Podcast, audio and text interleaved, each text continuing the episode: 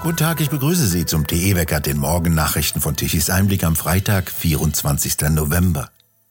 Die Ampelkoalition will weiter die Schulden Deutschlands drastisch erhöhen. Die Schuldenbremse soll blockiert oder ausgesetzt werden, wie es heißt. Dies hat gestern Finanzminister Lindner mit Kanzler Scholz und Wirtschaftsminister Habeck vereinbart. Mit einem Nachtragshaushalt für das Jahr 2023 sollen die Mittel kompensiert werden, die eigentlich im sogenannten Wirtschaftsstabilisierungsfonds bereitgestellt wurden. Das Trio Infernale will jetzt einen Nachtragshaushalt in Höhe von 45 Milliarden Euro durch den Bundestag peitschen. Dazu will Lindner einen Nachtragshaushalt vorlegen und hofft, dass eine Strom- und Gaspreisbremse sich als verfassungsgerecht erweist. Lindner begründet dies mit einer neuen Rechtsklarheit. Die Bundesregierung will dem Bundestag auch einen Beschluss für die Feststellung einer außergewöhnlichen Notlage für das Jahr 2023 vorschlagen, so Lindner auf Twitter. Wenn eine außergewöhnliche Notlage verabschiedet wurde, kann die sogenannte Schuldenbremse außer Kraft gesetzt werden. Damit wollen SPD, Grüne und FDP schon zum vierten Mal in Folge diese Ausnahmeregelung anwenden.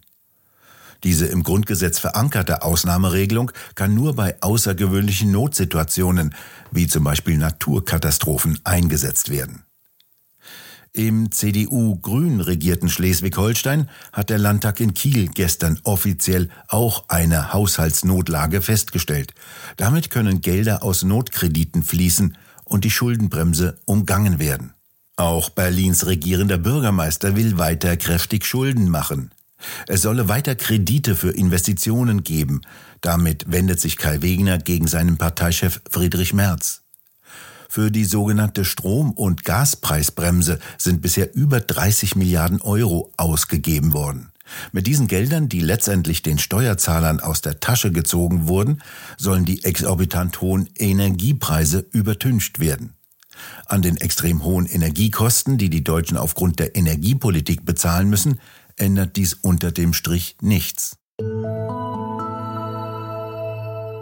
In Deutschland ist die Gewaltkriminalität im ersten Halbjahr dieses Jahres um rund 17 Prozent gegenüber dem Vorjahreszeitraum gestiegen. Dies teilte das Bundeskriminalamt am Donnerstag auf einer Fachkonferenz in Wiesbaden mit. Das Bundeskriminalamt wertet den Befund der entsprechenden Sonderauswertung zur polizeilichen Kriminalstatistik als eine Trendumkehr, die Sorge bereite. Der Präsident des Amtes Holger Münch erklärte, die Entwicklung sei nicht mehr mit einem Nachholeffekt nach den pandemiebedingten Rückgängen erklärbar. Der Anstieg der Fallzahlen sei besorgniserregend, so das Bundeskriminalamt, weil sie nicht wüssten, wo es hingehe. Der langfristige Abwärtstrend jedenfalls scheine beendet. Das Bundeskriminalamt nennt mehrere Ursachen für die deutliche Zunahme der Gewaltkriminalität, zu der unter anderem schwere Körperverletzung, Raub und Mord zählen. Ein zentraler Faktor sei die Migration mit einer aktuell hohen Zuwanderungsrate. Es sei davon auszugehen, dass viele Schutzsuchende mehrere Risikofaktoren aufweisen, die Gewaltkriminalität wahrscheinlicher machen, so das Bundeskriminalamt in der Behördensprache. Dazu gehörten die Lebenssituation in Erstaufnahmeeinrichtungen sowie wirtschaftliche Unsicherheit und Gewalterfahrungen. Besonders auffällig sind die verdächtigen Zahlen bei nicht-deutschen Kindern und Jugendlichen. In dieser Personengruppe stellten die Behörden im Vergleich zum ersten Halbjahr 2022 einen Anstieg der Tatverdächtigen um 37 Prozent fest. Bei Deutschen dieser Altersgruppe betrug der Anstieg 12 Prozent. Viele Kommunen seien mit der Unterbringung von Geflüchteten am Limit. Das Migrationsgeschehen bewege sich dennoch auf hohem Niveau, heißt es weiter. Nach Angaben des Bundesinnenministeriums sind in den ersten zehn Monaten dieses Jahres in Deutschland rund 287.000 Asylanträge gestellt worden, darunter 267.000 Erstanträge. Damit stieg die Zahl der Menschen, die in Deutschland erstmalig sogenannten Schutz beantragt haben, im Vergleich zum Vorjahreszeitraum um 67,5 Prozent. Das Landgericht München hat die Klimaextremisten der sogenannten letzten Generation als kriminelle Vereinigung eingestuft. Zur Begründung verwies das Gericht unter anderem auf Blockaden von Straßen und Flughäfen.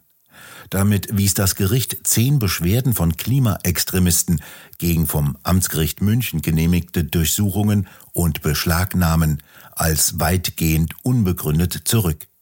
Die letzte Generation erfülle die Voraussetzung einer Vereinigung, weil sie nach den bisherigen Ermittlungen einen auf Dauer angelegten Zusammenschluss darstelle. Nötigung von Verkehrsteilnehmern, insbesondere durch Festkleben und Sachbeschädigungen, begründen nach Auffassung des Gerichtes auch eine erhebliche Gefahr für die öffentliche Sicherheit. Das Gericht sagte weiterhin mit Bezug auf Störung und Blockaden von Flughäfen und Aktionen, um Ölpipelines zu unterbrechen, dass auch nicht von einer Geringfügigkeit der Straftaten auszugehen sei. Deshalb seien Durchsuchungsbeschlüsse rechtmäßig.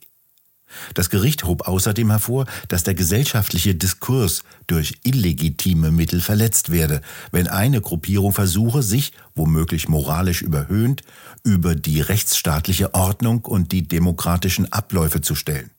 Dabei hob das Gericht hervor, dass Straftaten kein Mittel der freiheitlichen, demokratischen, rechtsstaatlichen Diskussionen seien, sondern Ausdruck krimineller Energie und als solche juristisch nüchtern zu bewerten.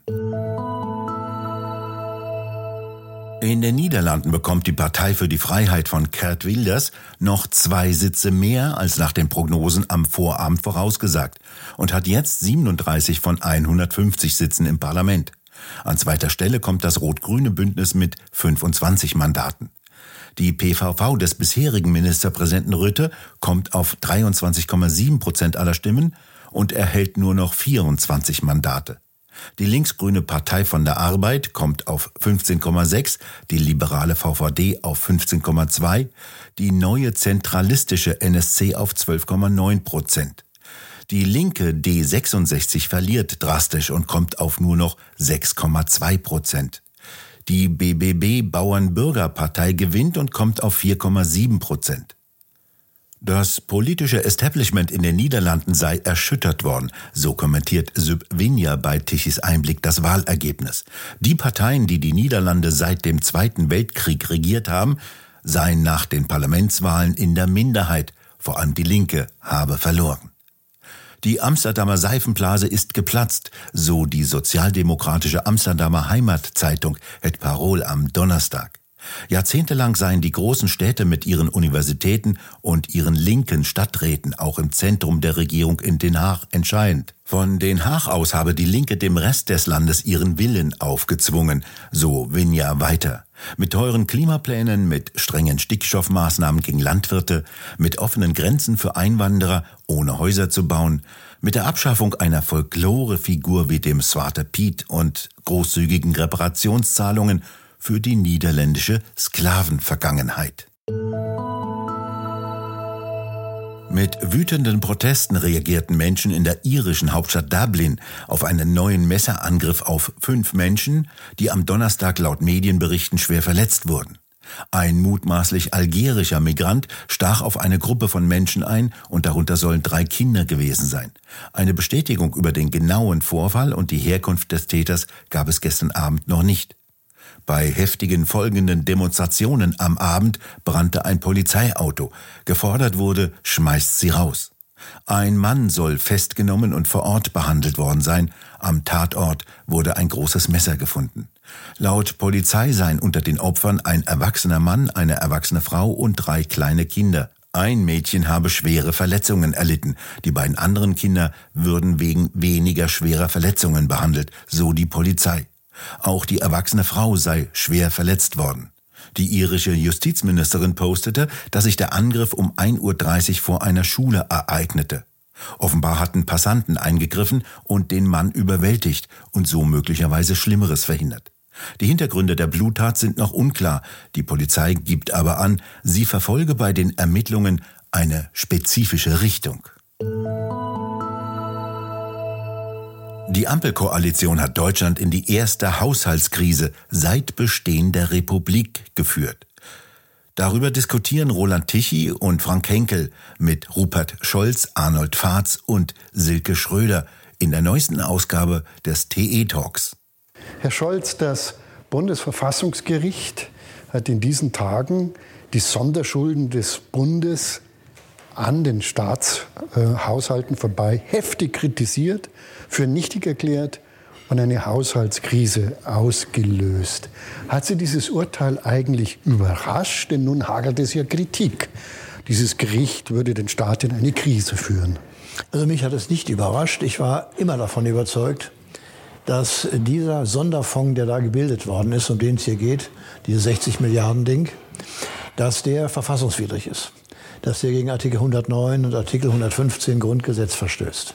Denn danach dürfen über 35 Prozent vom Bundesinlandprodukt dürfen Schulden vom Staat nur gemacht werden, wenn eine Naturkatastrophe vorliegt. Das ist hier nicht der Fall. Oder ein unabwendbares, vom Staat nicht mehr steuerbares, sonstiges schweres Unglück. Beides lag hier nicht vor. Und zumal man im Übrigen ja hier Gelder genommen hat, die schon bewilligt waren für die Corona. Bekämpfung. Da hat das Bundesverfassungsgericht seinerzeit noch, aus meiner Sicht auch nicht unproblematisch, aber gut, äh, Einverständnis erklärt für Corona. Aber nachdem das Geld dort nicht gebraucht wurde, hat diese Bundesregierung dieses Geld einfach umgepolt auf Klimaschutz. Ohne dass hier auch der Beweis geführt worden wäre, dass eine Naturkatastrophe oder ähnliches oder ein unabwendbarer, sonstiger, schwerer Unglücksfall da ist. Einfach umgepolt. Und äh, wer das gesehen hat, der musste wissen, dass das Bundesverfassungsgericht das nicht akzeptieren wird. Jenseits der Paragraphen, wie muss man sich das vorstellen? Es müssen sich doch eigentlich auch die Politiker und der Staat an Gesetze halten. Und jetzt haben wir offensichtlich den Zustand erreicht, dass die Bundesregierung und die sie tragende Ampelkoalition sagt, auch dieses Haushaltsrecht, das Ihnen so selbstverständlich erscheint, dieses Haushaltsrecht, das gilt für uns nicht. Ja, Ist das ja die schmale Grenze zwischen, wo die Demokratie umschlägt ja. in diktatorisches Verhalten? Also mein Gefühl geht in diese Richtung, wenn ich höre und sehe, was inzwischen gesagt worden ist. Da gibt es zunächst ja die Äußerung des Kanzlers, der erklärt hat, mit bewegter Miene und wachem Gedächtnis, was bei ihm immer wichtig ist, man würde sich in das Urteil halten. Mhm, erstaunlich. Erstaunlich. An dieses Urteil hat sich jeder zu halten, um es deutlich zu sagen. Und wenn ich dann noch daran denke, ich zitiere mal Herrn Mützenich, den Vorsitzenden der SPD-Bundestagsfraktion. Der hat ja nun erklärt jetzt, mit diesem Urteil habe das Bundesverfassungsgericht die Bürger verwirrt. Unsere Bürger sind nicht verwirrt worden. Unsere Bürger haben endlich Recht bekommen mit dem, was ihnen nach der Verfassung zusteht. Und äh, noch absurder ist ja das, was der äh, Kinderbuchautor und äh, Wirtschafts- und Klimaminister Habeck erklärt hat. Der hat ja erklärt, wenn jetzt die Energiepreise oder ähnliches steigen, wenn es für den Bürger teurer wird, was ja nicht auszuschließen ist, dann sollen die Bürger sich doch bei Herrn Merz beschweren und bei der CDU. Was hat Herr Merz getan? Er hat im Grunde dafür gesorgt, mit seinem Klageantrag in Karlsruhe, dass das Recht, dass das Verfassungsrecht wiederhergestellt wird. Und da sollen die, hier wird Täter und Opfer inzwischen verdreht. Und da habe ich schon das Gefühl, wenn maßgebende Politiker der Ampelkoalition sich so äußern, dann haben sie noch immer nicht bewusstseinsmäßig begriffen, was sie angerichtet haben.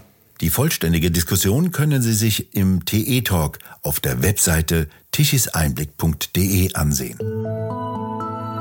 Es wird kalt, polare Meereskaltluft dringt von Norden ein und auf der Rückseite der Kaltfront bleibt es unbeständig und wechselhaft. Aus der feuchtlabilen Luft kommen heute teilweise kräftige Schauer. Die fallen in den Mittelgebirgen als Schnee, mitunter auch als kräftige Schneeschauer. Am Nachmittag kann auch in tieferen Lagen etwas Schnee fallen. Die Schneefallgrenze liegt im Süden bei etwa 700 bis 900 Meter. In der Nacht zum Samstag sinken die Temperaturen weiter bis an den Gefrierpunkt herab. Ansonsten liegen sie zwischen 6 und 10 Grad, nachts zwischen 0 und 3 Grad. Zum Wochenende hin schneit es vor allem in den Mittelgebirgen, teilweise sehr kräftig. In den tieferen Lagen bleibt es meist beim Regen. Im Norden bleibt es weiterhin recht windig und stürmisch und es gibt daher wieder Strom. Und so zum Energiewendewetterbericht von Tichys Einblick. Deutschland benötigte gestern Mittag um 12 Uhr eine elektrische Leistung von ansehnlichen 78 Gigawatt. Die Windräder drehten sich und lieferten 40 Gigawatt um 12 Uhr mittags.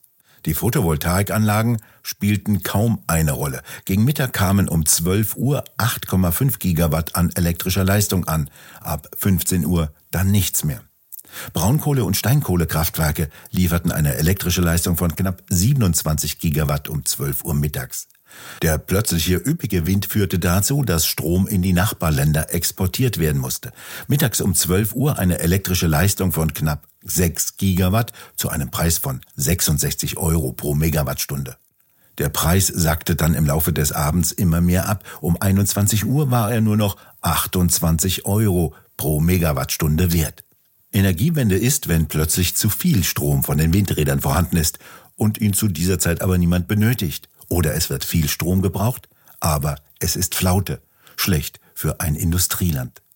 Wir bedanken uns fürs Zuhören. Schön wäre es, wenn Sie uns weiterempfehlen. Weitere aktuelle Nachrichten lesen Sie regelmäßig auf der Webseite tichiseinblick.de und wir hören uns morgen wieder, wenn Sie mögen.